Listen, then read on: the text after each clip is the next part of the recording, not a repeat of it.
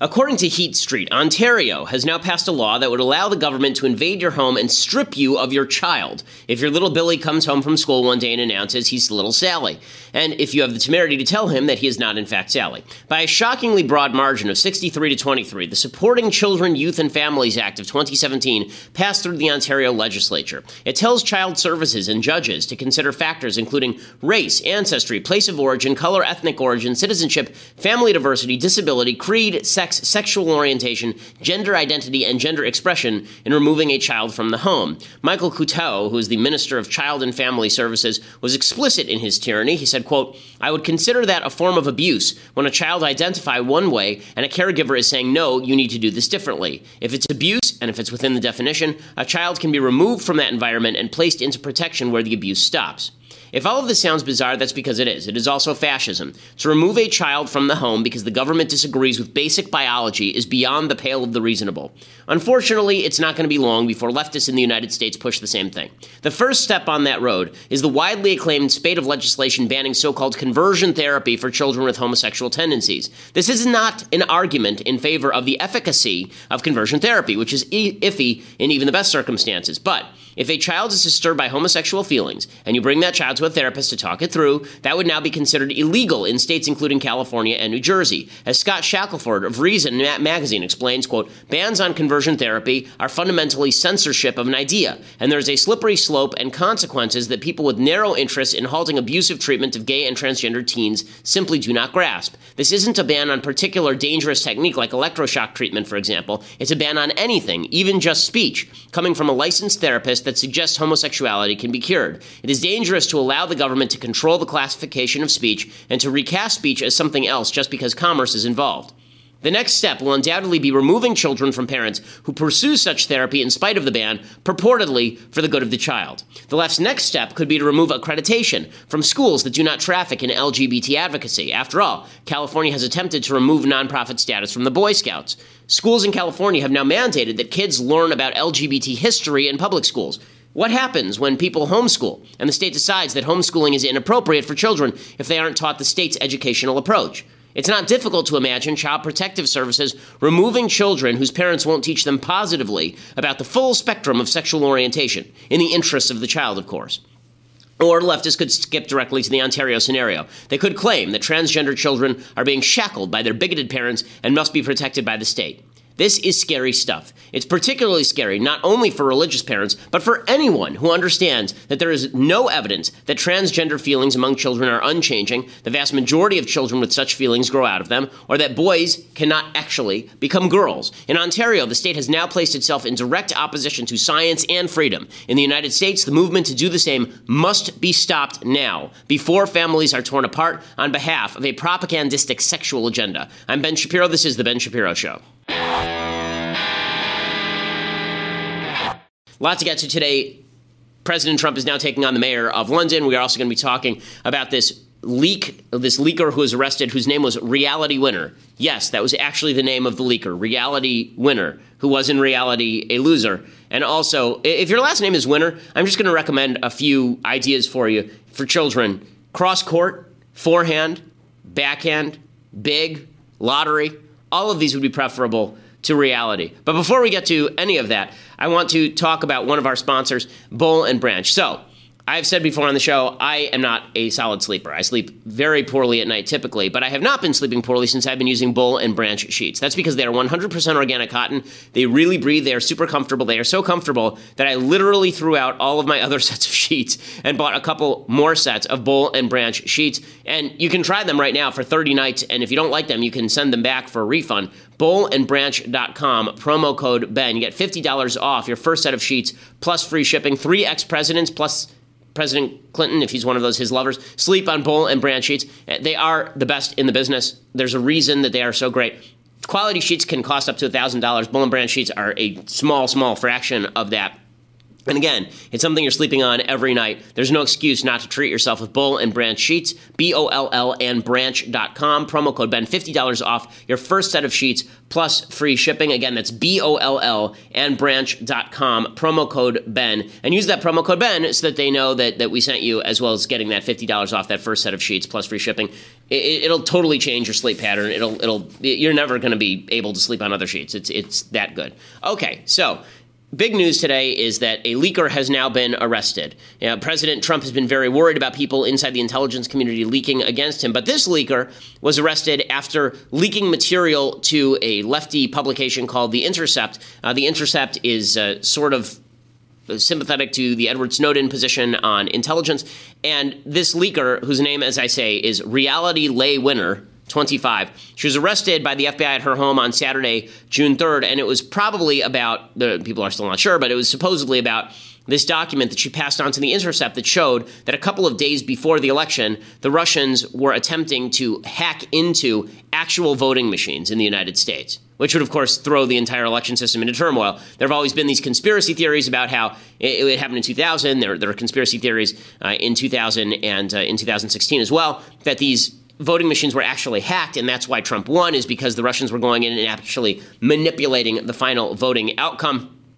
There's still no evidence that they succeeded in that. The document from the NSA that was leaked by Reality Winner did not actually show that the Russians were successful in their attempts to hack. It just showed that they tried to. But she was arrested. Deputy Attorney General Rod Rosenstein, he said, exceptional law enforcement efforts allowed us to quickly identify and arrest the defendant. Releasing classified material without authorization threatens our national security and undermines public faith in government. People who are trusted with classified information and pledge to protect it must be held accountable when they violate that obligation. So apparently, according to the criminal complaint, Reality Winner, I'm never going to get tired of saying that name. I just feel like Reality Winner should have at some point dated Carlos Danger, uh, and they should all touch the orb together, and they should say Cov Hefe.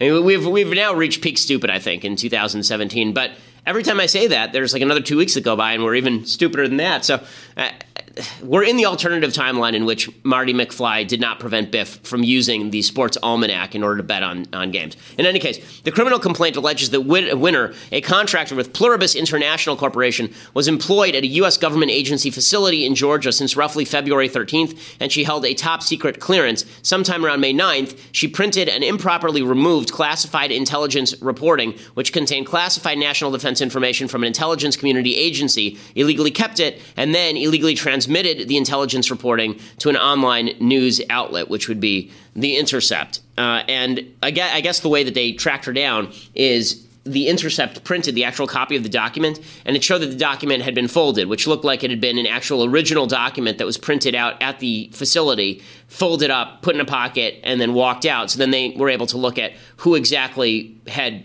access to these documents and who had printed it out, and they came up with her. So well done, the Intercept, protecting your your leaker. Just genius job there. Really well done. But the, the, the amazing thing, the amazing thing is, I think we're going to have to issue a an a ban on the importation of people into government service until we know what the hell is going on, because our extreme vetting is just not working. It is just not working. Here is the fact. Reality winner, again, a person whose name I will never tire of saying, reality winner if you looked at her Twitter feed, this is not a person who should have ever had top secret security clearance. Top secret security clearance usually includes not just a criminal background check and employment history, but also a background investigator verifies all the information, does a grueling and lengthy process of speaking to past employers, neighbors, spouses, ex spouses, and acquaintances to determine whether you're trustworthy enough to be given clearance according to the balance.com, which is an employment site.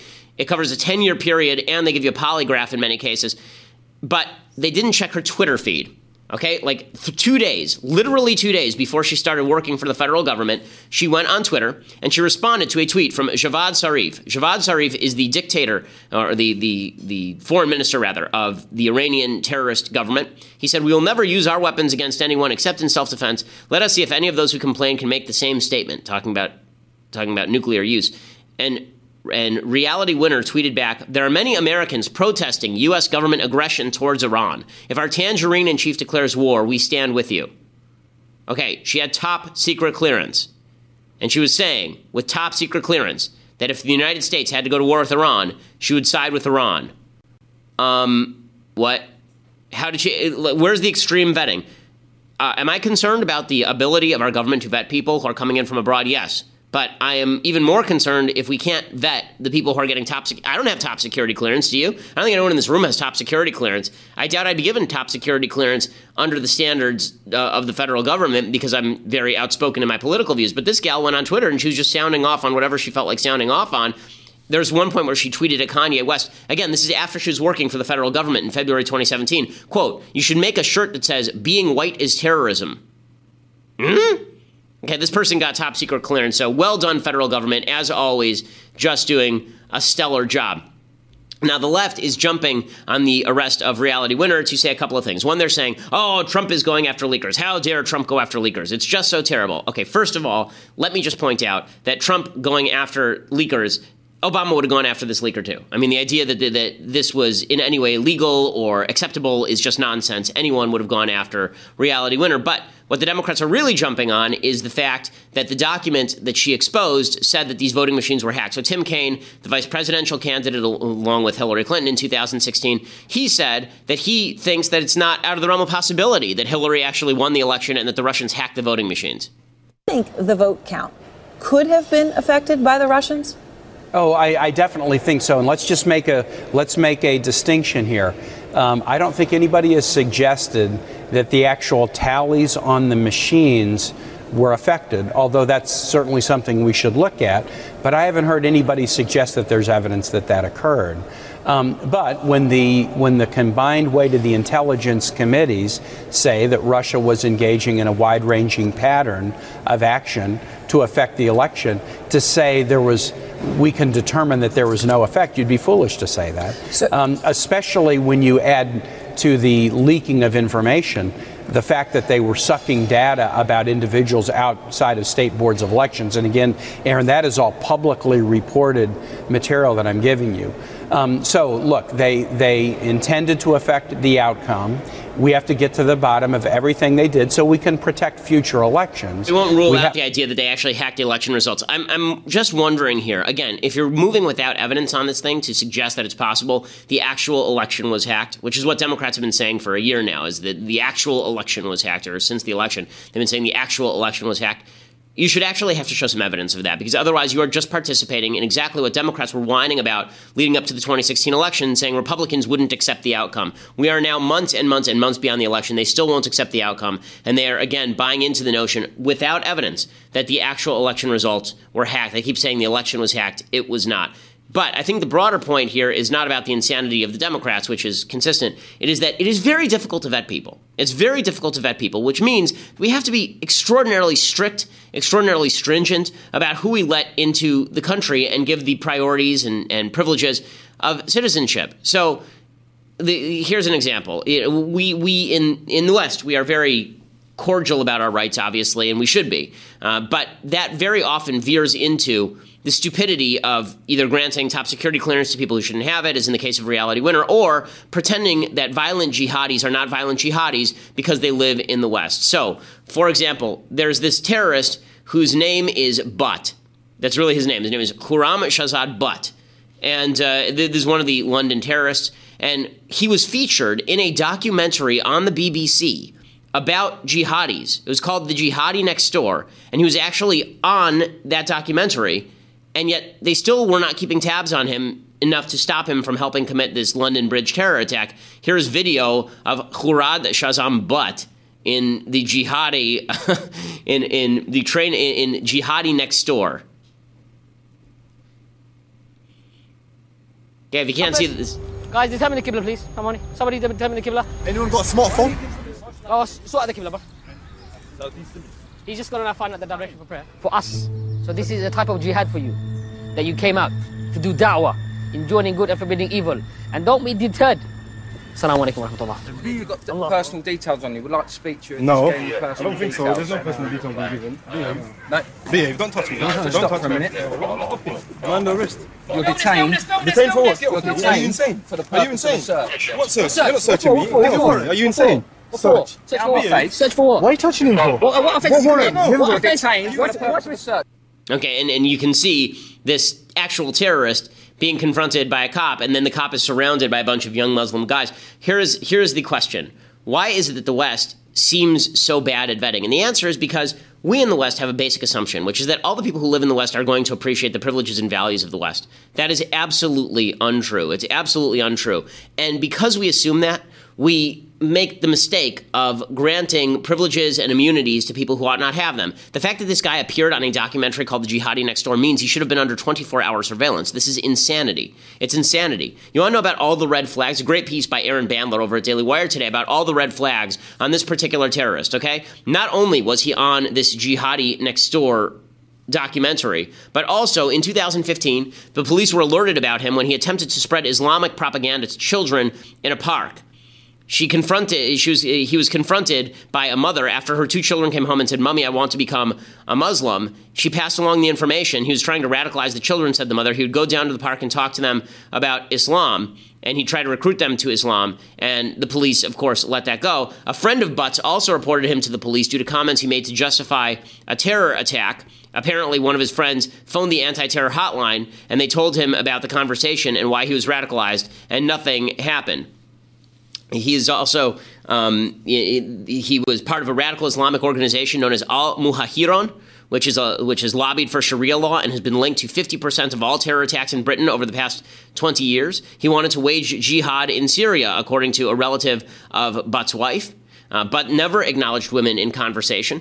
Uh, he was kicked out of a mosque for arguing with an imam during a sermon. They've been conducting surveillance of a terror cell in the London town of Barking, where Butt lived since March, and they missed him. The day of the attack, Butt asked his neighbor where he could find a van. Uh, and uh, again, he was known to the Met Police and the Metropolitan Police as well as MI5, but they didn't touch him because obviously that would be politically incorrect. So when President Trump says that he's very upset about the political correctness that dominates when it comes to policing of Islamic jihadism, he is absolutely right. We should also be just as we should be just as as attentive to the fact that there are people who are attempting to get top security clearance who have political motivations. Again, if you express, it's one thing just to be you know politically left. That's not a big deal. But if you are somebody who is expressing sympathy for the Iranian regime over the United States, I think that it's probably a mistake to give you top security clearance. Vetting, vetting, vetting. I know that the left has this basic principle that they never want to engage in risk calculation. They think all risk calculation is profiling. Okay, all criminal behavior can be profiled through risk calculation, but attempting to profile through risk calculation is considered racist, sexist, xenophobic, politically incorrect by the left, and that's why you end up with bad people slipping through the cracks. Well, in just a second, I'm going to be joined by Senator Mike Lee of Utah. He's a brand new book out, but before I get to that, I want to say thank you to our sponsors over at My Patriot Supply. So, are you concerned about the direction of security? Are you concerned about terrorism? Are you concerned about the possibility of a big terror attack that would leave you cut off from supplies or a big natural disaster. That's why you need to go to preparewithben.com or call 888 803 1413. Preparewithben.com, 888 803 1413 for your four week emergency food supply for just $99 plus free shipping. You get that four week emergency food supply. Keep your family safe. It apparently tastes exactly like home cooking, according to people in the office. Preparewithben.com. That's preparewithben.com. You know, you buy it once, you never have to worry about it again. 888-803-1413. Preparewithben.com. Be the person who's prepared in case of emergency. Your family is going to thank you for it. Again, $99 for a four-week emergency food supply. Okay, so yesterday we had the opportunity to speak with Senator Mike Lee, and here is a, a bit of our conversation for, with uh, with the great senator from Utah, maybe the last honest man in the in the United States Senate. Well, joining us here now on the Ben Shapiro Show is my favorite senator, the, the last honest senator in America, Senator Mike Lee of Utah.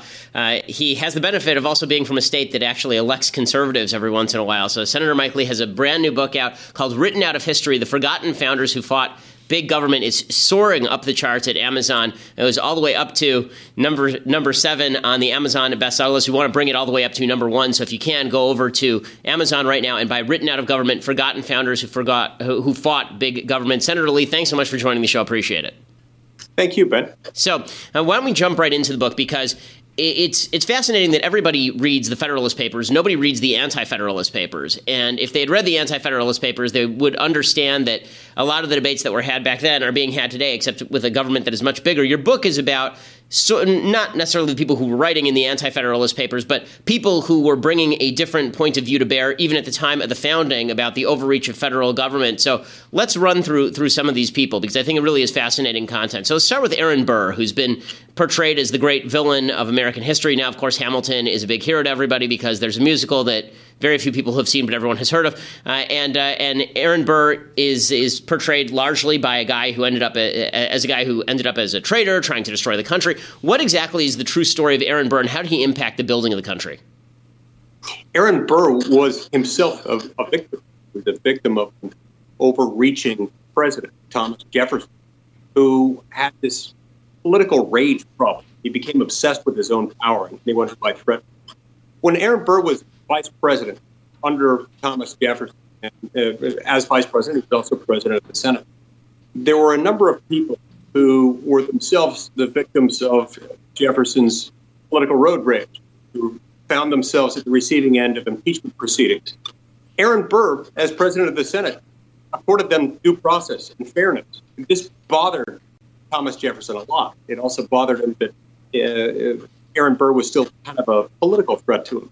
And so later, during Jefferson's second term, when, uh, uh, when Burr was no longer his vice president, Jefferson went after him and accused him of treason, prosecuted him for treason, a capital offense. So, but for some language in the Constitution, Burr would have lost his life to Thomas Jefferson's avarice. Now, look, Jefferson did some great things. He was a great mind, the author of the Declaration of Independence, but he wasn't perfect. And this story and the story of Aaron Burr's involvement in it is a lasting reminder to us that even a wise, bright man like Thomas Jefferson can be corrupted by power. We should always be wary it's fascinating that you talk about that because obviously, you know, now there, there's a lot of talk about whether it's necessary to have character in government. There's a lot of talk after this last election cycle uh, where, a lot of people were concerned about the character of both major candidates for, for president of the United States. And a lot of people, it seems, have basically come to the conclusion after the Clinton years uh, that character doesn't matter in the president at all and that we should just pick somebody. The system will handle itself. There's not really a great threat. What do, what do you make of that argument in light of in light of American history? Well, I think what we have to remember is that when even a good person is someone who might abuse power. We have to carefully cabin that power. I, I remember when I was a kid seeing a movie where there was this tyrannical king. I don't even remember the name of the movie, but the, the tyrant king got really mad one day and he said, That's it, I'm canceling Christmas. And I thought, what kind of society even gives power to the king to cancel Christmas? They shouldn't ever do that in the first place. You don't want to give power to a king to uh, uh, take away something as fundamental to people as their religious holidays. And so, regardless of where you start with the person, even a person who is an absolute saint should not be trusted with unlimited power. The entire founding generation, including the people I focus on in my book, Written Out of History, were suspicious of government power. Everyone expected George Washington to be our first president. They all respected George Washington, but they still deliberately created a relatively weak presidency meaning someone who wouldn't have too much power in the first place to abuse. Well, the book is written out of history, the forgotten founders who fought big government. Another name that people will know but may not know about him is Elbridge Gerry. Uh, everybody knows his name because of gerrymandering, of course, and there are so many uh, lawsuits now about whether districts are being properly drawn because they are quote unquote gerrymandered. But what exactly was Elbridge Gerry's role in the in the founding of the country? Well, he was a delegate to the Constitutional Convention. He was one of those who had some real serious concerns with the Constitution, even at the end of the drafting process. He was, in many respects, the the, uh, the forebear, the the uh, progenitor of the Bill of Rights. He was the author of the language that became the Tenth Amendment. Only his version of the Tenth Amendment would have been better. It contained one word that's lacking in the Tenth Amendment as it was ultimately drafted and ratified, and that is expressly. The way Gerry wrote it uh, originally, it would have been all powers not expressly granted to Congress uh, or prohibited to the states or reserved to the states or to the people. And James Madison took that out, took out the word expressly, thinking it was unnecessary. Uh, many decades later, about 150 years later, uh, I, I, think Elbridge Gerry was proven right in this. We would have been better off had the word expressly been included. So uh, I want to talk a little bit about applying lessons of written out of history to modern government. So obviously the government has grown far more than any of the founders ever would have perceived. The battles between the Federalists and the Anti-Federalists and the people who were critical of government power at the time and centralization of power and the people who were in favor of that centralization of power. John Adams, who was a big proponent of, of a stronger executive and a stronger federal government, even he would look at the at the situation now and probably vomit and never stop vomiting because none of these guys were in favor of the the overarching federal government that we have now. How do we pare that back? Because it seems like we have an incentive system where Congress has an incentive to pass incredibly vague laws and blame all of the implementation on the executive. The executive has the incentive to continue uh, accreting as much power to itself as humanly possible. And the Supreme Court and the, and the court system has a, as much incentive as possible to increase their own power by greenlighting federal power. So, where exactly can we stop this cycle? Is it an Article 5 convention? Is it we're just going to have to wait for people to wise up and learn American history because that may take a while? What, what, what exactly can we do, not only as citizens, but what can you do in Congress to actually help effectuate this? Okay, uh, great question. Uh, this is actually uh, something that cuts at the heart of why I wrote this book.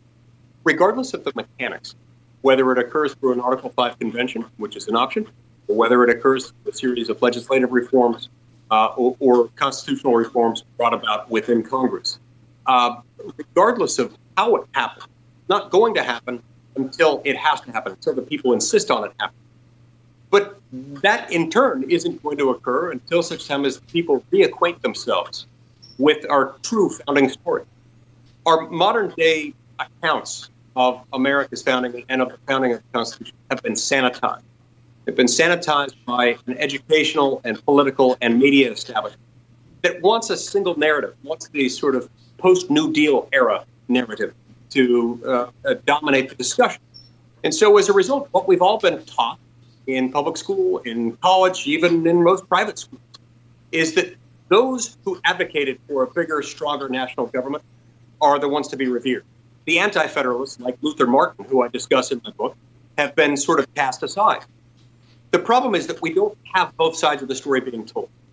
Once the American people become reacquainted with the other side of the story, the one that's been written out of history, uh, they can begin to exercise the political will and, and, and move forward these movements. Again, whether it's through an Article 5 convention or otherwise the will has to be there on the part of the people. But the people aren't going to have the will until they reacquaint themselves with these stories and until these become part of our national political discourse. And we're talking with Senator Mike Lee, author of Written Out of History The Forgotten Founders Who Fought Big Government. I'd be remiss, Senator Lee, if I didn't ask you a little bit about what's going on in the Senate right now, just in terms of, of politics. Uh, we're, we're, looking at, we're now 150 days into the Trump administration, and aside from the Congressional Review Act, no major legislation has really passed through Congress. Uh, do you foresee there being a, a, major tax reform bill given the, the hubbub that's happening over, over health care? Right now, it seems like in order to get a good tax reform bill through, they need to get some sort of healthcare reform through in order to build up the savings that they can use to pass on those savings to reconciliation uh, for, for purposes of, of, tax reform. Do you think that we're going to get one of those, neither of those? Uh, and uh, uh, uh broader question as a follow up would it be better if we just stopped with all these omnibus packages in general and started passing three page bills that everybody could vote up or down? Yes. So let me let me deal with your last question first absolutely. This is one of my biggest frustrations with the place is that uh, for years and years, or at least the six and a half year period that I've been, Congress has not been appropriating, that is, passing bills that spend money uh, through the regular order process. In other words, we wait until the deadline. Uh, we, we, run right up uh, uh, to the uh, limit placed on a spending bill, usually September 30th. And then we're told you either pass this bill, either a continuing resolution or an omnibus spending package, or the government's going to shut down. Take it or leave it. And by the way, in this package, the CR or the omnibus or whatever it is, it's going to fund Planned Parenthood. It's going to fund all these bad things that you don't like. It's going to fund Obamacare. But you have to do this, or you're going to get blamed for a shutdown. That's how it's been working. I wish we would take this in a step by step fashion, pass much smaller, more granular spending bills, so that we can bring the attention uh, to each individual area of government spending. With respect to your other question about tax reform and Obamacare repeal, look, I believe both of those are going to happen. I'm probably in the minority in saying that, at least from those who are speaking out in public. The reason I think that is that we have to. We, we, the Republican Party is going to be in serious serious jeopardy if it doesn't pass both of these. And most people seem to think that the Obamacare repeal needs to come first for tax reasons. I'm agnostic on that point. I actually think you could do it together if you wanted to. Uh, but uh, regardless, we have to pass both of them. And if we don't, we're in for a world, of trouble. That's usually where something happens in Washington, is where members of Congress are made aware of the fact that there's going to be hell to pay if they don't do it. I think we're in that circumstance with Obamacare repeal and with tax reform, and I therefore think something will happen. Senator Mike Lee, thanks so much for joining the show. The book, again, is written out of history, The Forgotten Founders Who Fought Big Government. You should definitely check it out. You can hear, obviously, Senator Lee uh, is uh, super fluent, not only in American history, but also in governance. And this is a must read for people who are concerned about the future of government, just as they should be about the past of American government. You can't understand where we are without knowing where we've been and what the arguments were on the other side, many of which were actually correct. As time went on, it was proved that they were correct. Senator Lee, thanks so much for joining the show. Keep doing what you're doing. Obviously, we're big admirers here at the show, so thank you so much. Thank you very much.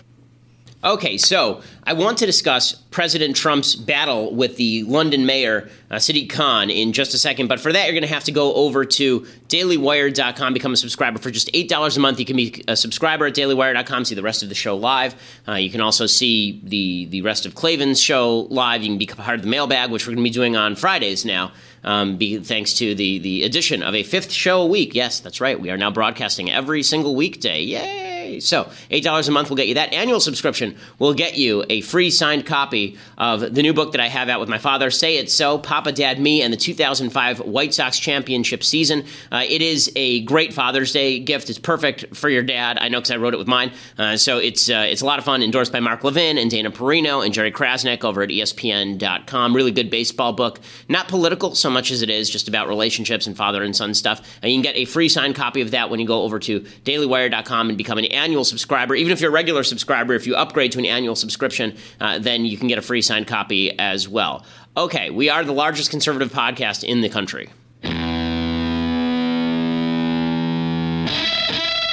So, President Trump has been in a pitch battle with the mayor of London, apparently. And this is not a supremely smart thing from President Trump. The reason I say that is not because I think he's wrong about Sadiq Khan. I think Sadiq Khan, the London mayor, is just a turd. I, I think he's an awful mayor. I think he's made room for radical Islam to rise in his city. Uh, I think that he's done a terrible job of promulgating Western values. Um, but that said, in the middle of a terror attack, President Trump decided that it would be a good time to attack Khan, not on the fact that Khan's policies had actually been really negative and bad, but on the fact that Khan had called for calm, which was weird. Uh, so it's, you know, that, that was not, I thought, the, the world's greatest move by Trump. But the media have, have jumped on this because, again, the, the, there is there's a general tendency out there on the right to celebrate every time Trump says something that's politically incorrect without regard to whether it's helpful or not. And I think that that is still a key question. Is it helpful when Trump says things or is it not helpful? I'm more interested in helpful versus not helpful than I am in emotionally satisfying versus non-emotionally satisfying. If I want emotional satisfaction, that's why I have a wife, that's why I have a kid, uh, that's why I have two kids, uh, and that is why most people have a dog. If you want emotional satisfaction, find people you love and be emotionally satisfied by them you're not going to find emotional satisfaction in a president saying things, at least not longer than the next five minutes. What you actually need is efficiency, efficacy, a president who's able to promulgate a message. So the left has jumped on the fact that Trump attacked Sadiq Khan, the London mayor, uh, for no real reason. Uh, again, there are plenty of good reasons to attack Sadiq Khan, who is a garbage mayor um, and a garbage politician and a bad representative of reform, moderate Islam lots of reasons to attack him. That's not why Trump attacked him. And so the media have jumped on that to attempt to create this, this wedge between Britain and the United States, particularly because there's a big British election that's coming up in the next week. Uh, so CNN's Jim Acosta asked at the White House press conference yesterday if Trump was attacking Khan because Khan was Muslim. Is it a travel ban? Look, I, I, don't think the president cares what you call it, whether you call it a ban, whether you Sounds call it a restriction. He he cares that we call it national security and that we take steps to protect the people of this country. It's real simple. Everybody wants to get into the labels and the semantics of it, but the bottom line is he's trying to protect the citizens of this country. The danger is extremely clear. The law is very clear, and the need for this executive order is very clear. And the president's priority in protecting the people is very clear. Full stop. And, and me ask you to follow up on the, what John was asking about with respect to the mayor of London. There are going to be folks who are going to ask the question was the president attacking the mayor of London because he's Muslim? Not at all. And I think to suggest something like that is utterly ridiculous. And she's right. That's not why Trump was attacking him. Trump was attacking him because he saw something on Fox and Friends and got mad, and so he decided to attack him. That's really the reason.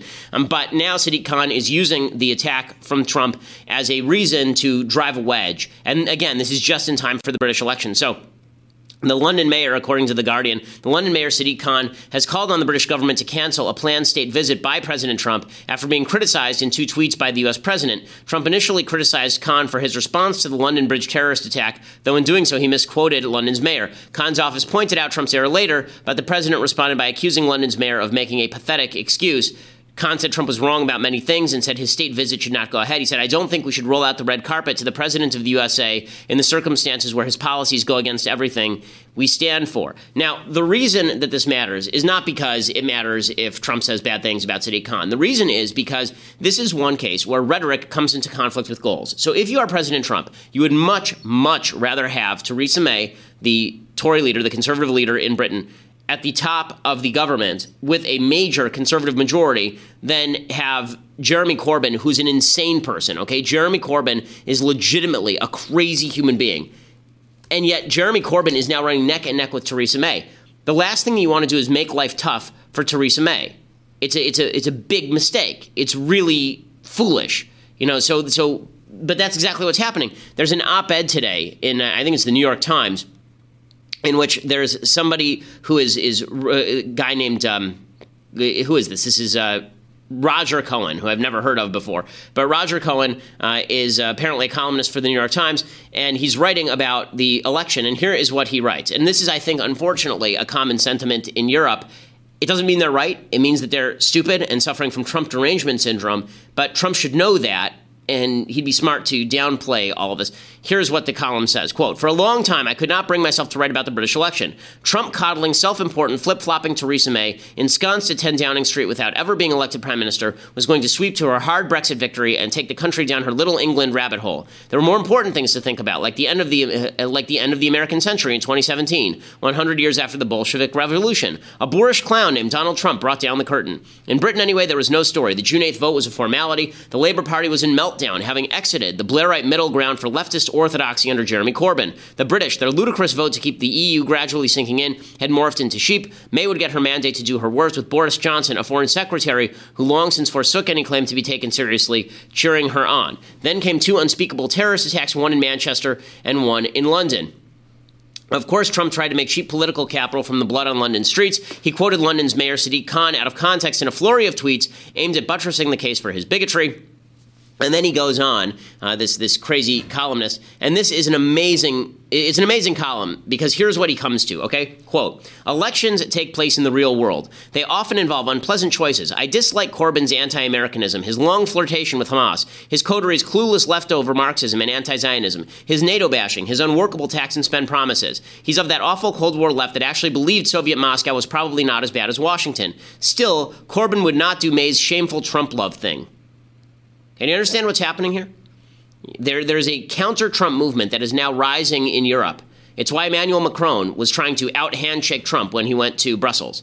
It is why the prime ministers of the Nordic countries took a picture mocking Trump by putting their hand on a soccer ball. It is why Jeremy Corbyn, in part, is rising in the polls as a reaction to the relationship between Theresa May and Trump. Trump is wildly less popular in Europe than he is here, and Trump should know that. Instead, by polarizing with his tweets, I don't know what, what benefit there is to this. It is funny. There was a I'm trying to remember who it was who tweeted out this morning that Trump's Twitter is just the greatest thing ever. Trump himself tweeted it out. So Trump himself tweeted out this morning that the fake MSM wants the fake news MSM wants him to stop tweeting because he's speaking directly to the people. Okay, that is just a lie. The, the media love nothing better than when Trump tweets. It is their favorite thing in the world when Trump tweets because it gives them something to cover.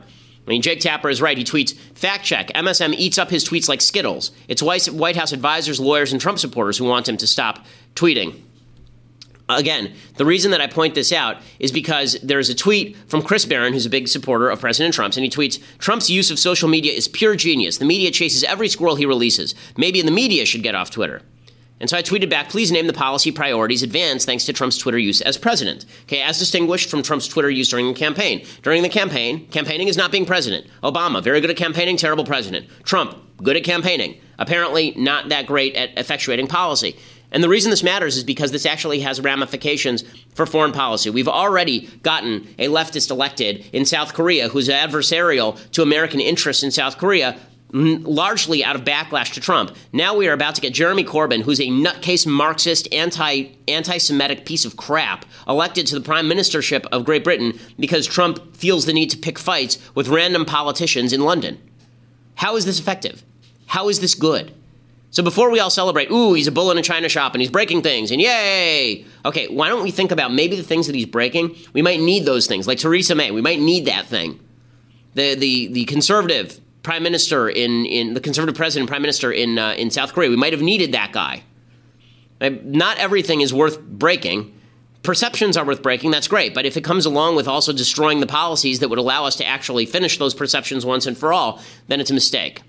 Okay. Meanwhile Big news coming out uh, regarding the Comey hearing. So James Comey, the former FBI director, is slated to testify at the uh, in front of the Senate Intelligence Committee. He's supposed to testify starting on Thursday. The media, of course, are doing what the media do. They're going blanket, wall to wall coverage on all of this. I'm going to talk about that in just a second. But first, I want to say thank you to our sponsors over at Policy Genius. So if you don't own life insurance, you are making a big mistake. Okay, your family needs you to get policy. It needs you to go to PolicyGenius.com right now and get life insurance. You can save over 40% on other life insurance prices. That's because everybody basically competes to offer you the policy that is best suited to your needs. There's no upsell, there's no middleman. They've placed over $5 billion in life insurance for people just like you, and they have a licensed customer service team to help you find the best policy at the best price. And these people are not going to be making money off of upselling you on the insurance that you buy, so you don't have to worry about them bamboozling you. You go there, you check out all of the policies, and you buy the one that fits your program the best.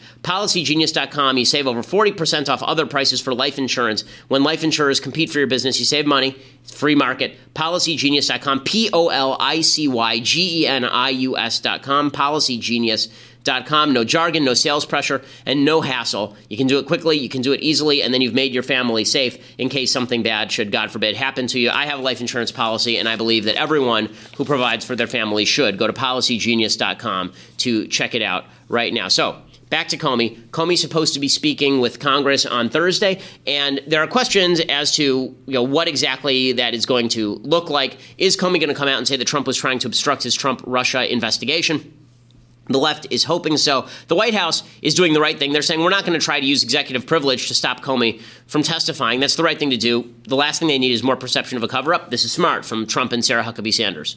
Uh, the president's power to exert executive privilege is very well established. However, in order to facilitate a swift and thorough examination of the facts sought by the Senate Intelligence Committee, President Trump will not assert executive privilege regarding James Comey's scheduled testimony. Uh, so good for good for Trump. This is the attitude he should take. He should be everything should come out. We should do a full investigation. Everything should come out. I'm going to stop talking about it, and you do what you guys are going to do, and everybody will come up clean. Do I think Comey's going to say there was obstruction? I don't. I don't think that Comey's going to come out and say that there was obstruction. The reason I don't think he's going to say that is because the natural follow up would be if there was obstruction, why didn't you say anything about it until after you were fired? It looks like sour grapes now. If you really wanted to leave, why not just quit? I've said this before. You know, when I was in a position in the last election cycle where I was at odds with management at a company and thought they were doing something immoral, I quit the company so I could speak freely about it and because I didn't feel like it would be worthwhile for me to stay there. Why exactly, if Comey thought he was being obstructed, did he stay on? That's the next question if he says he feels like he was obstructed, especially because he testified before Congress that he was not obstructed. Nonetheless, I mean, CNN is so over the moon about the Comey thing that they've been running a chyron at the bottom of the CNN screen that says like two days until Comey speaks. Yes, we all understand Thursday is now two days away, but we don't actually need a countdown calendar. Okay, it's not his birthday. It's it, these countdowns to random events. You know, CBS is going to cover it live. Does that demonstrate the media bias enough for you? They're saying now the, the Republicans are going to run in 2018 against the media works for me. Works for me because they're, they're not going to have a lot else to run on, frankly. So if they run against the media, I think that's their best bet. Because, at least in part, the media are out of their minds. CBS is broadcasting this live on the network. On the network, they're going to be broadcasting the Comey hearings live. I don't remember the Lois Lerner hearings being broadcast live. I remember Eric Holder's hearings being broadcast live. There are plenty of scandals. I don't remember the, the Hillary Clinton Benghazi hearings being broadcast live on the networks. And yet now you have James Comey being broadcast live on CBS in the middle of the day. Total madness. Okay, I want to talk about some things I like and some things I hate. So let's do it. So, things I like. I talked a little bit about the crisis in Islam, but I think that it's equally important to talk about the glories of the West, because if you're going to defend Western civilization, you need to know what it is you are defending. What is the Judeo Christian ethos? Why did it actually help create the, the world in which we live? So, here's a great book. It's called How the West Won uh, Rodney Stark, The Neglected Story of the Triumph of Modernity. And it really is about why Judeo Christian ethics combined with Greek approaches to rationality created the modern West. It's a revisionist history. It, it gets rid of the myth of the Dark Ages, which didn't really exist. It talks actually about the Roman Empire as a time of stagnation for human progress, as opposed to the great leap forward that so many historians try to talk. Uh, t- try to talk about really, really good readable book. Rodney Stark is the author again. How the West Won: The Neglected Story of the Triumph of Modernity fantastic, fantastic book. I'm looking forward to getting his other books, The Victory of Reason and The Rise of Christianity. Uh, he is writing, obviously, from a very pro Christian point of view, but it's hard not to be pro Christian when you look at the history of Western civilization, which is built on the back of Judaism and, and Greek thought and Christianity, promulgating both of those to the world at large. Okay, other things that I like. So Trump did something good. Uh, he came out and he says he wants to privatize air traffic control this makes sense. Whatever the government can privatize, it should privatize. The idea you need a government employee handling air traffic control is ridiculous. You'd want the government not to handle it because the fact is, if a private company is handling air traffic control, you understand they go bankrupt the minute a plane crashes. The minute there's an, a screw up by air traffic control, the company that is responsible for air traffic control goes bankrupt through lawsuit. So they have a real incentive not to screw it up. Here's Trump talking about it. At its core, our new plan will dramatically improve America's air traffic control system by turning it over to a self financing, nonprofit organization. This new entity will not need taxpayer money, which is very shocking when people hear that. They don't hear that too often. This is good stuff from Trump. That's absolutely what we should do. He then sat down and signed a, a, nothing. It was like a piece of paper, and he made it look like he was signing a bill. Congress still has to pass something on it, so it doesn't actually mean anything. But this is a move in the right direction. Okay, we have time for a quick thing I hate, which will sort of be a deconstructing the culture thing. So. Finally, pop stars did something right. After the Manchester attacks on the Ariana Grande concert, uh, she went back with a bunch of her friends, with Miley Cyrus and with Katy Perry, and they did a concert uh, in Manchester, a benefit concert, which is just it's it's great. I mean, I'm glad they did it. It shows bravery, it shows courage, uh, and it does show some some political wherewithal. But then Katy Perry got up and she felt the need to spout her stupid politics. Well, apparently, I don't know what it is about all these women who have decided that they're going to get their hair cut uh, like like something from A Clockwork Orange. But in any case. Uh, here is Katy Perry, straight from Pan Am, talking about what she thinks needs to happen in the aftermath of the terror attack in Manchester. It's not easy to always choose love, is it? Especially in moments like these, right? It can be the most difficult thing to do. But love conquers fear and love conquers hate. And this love that you choose will give you strength, and it's our greatest power. So now, as you stand here, all of you here, and all of you watching from wherever you are, standing next to a stranger or a family member or a friend or a loved one, let's just do this little exercise of love. Just touch the next person. Touch the person next to you. Go. Make human contact. Tell them I love you. Look in your look in their eyes. Say I love you. Okay, uh, this is so stupid. Okay, this is so intensely stupid.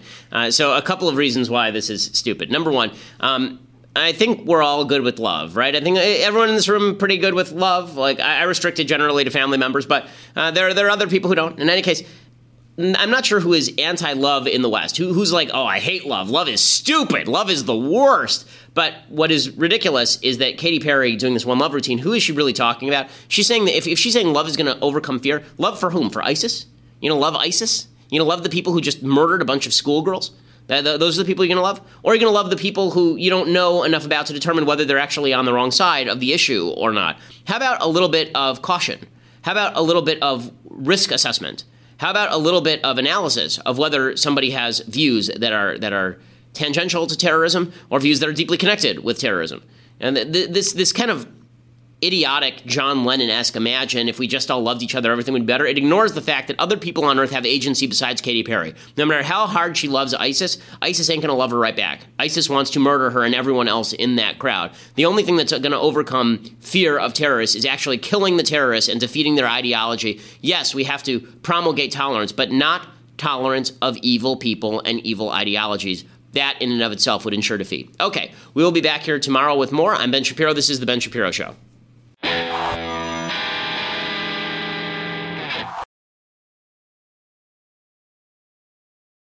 We'll get to more on this in just one second. First, Pure Talk believes in American values, and that free should mean, you know, like free. So when you switch to Pure Talk today, you'll get a free Samsung 5G smartphone. There's no four line requirement, no activation fee, just a free Samsung that's built to last with a rugged screen, quick charging battery, and top tier data security. Qualifying plans start at just 35 bucks a month for unlimited talk, text, 15 gigs of data, and a mobile hotspot. Pure Talk gives you phenomenal coverage on America's most dependable 5G network. It's the same coverage you know and love, but for half the price of the other guys. The average family saves almost $1,000 a year. So, I challenge you to choose a company that actually doesn't hate your guts and shares your values. Let Pure Talk's expert U.S. customer service team help you make the switch today. Go to puretalk.com slash Shapiro to claim your eligibility for your free brand new Samsung 5G smartphone and start saving on wireless today. Again, go to puretalk.com slash Shapiro to switch to my cell phone company. I've been using them for years. They're fantastic. You'll love them as well. Go to puretalk.com slash Shapiro and claim your eligibility on that free brand new Samsung 5G smartphone. Start saving.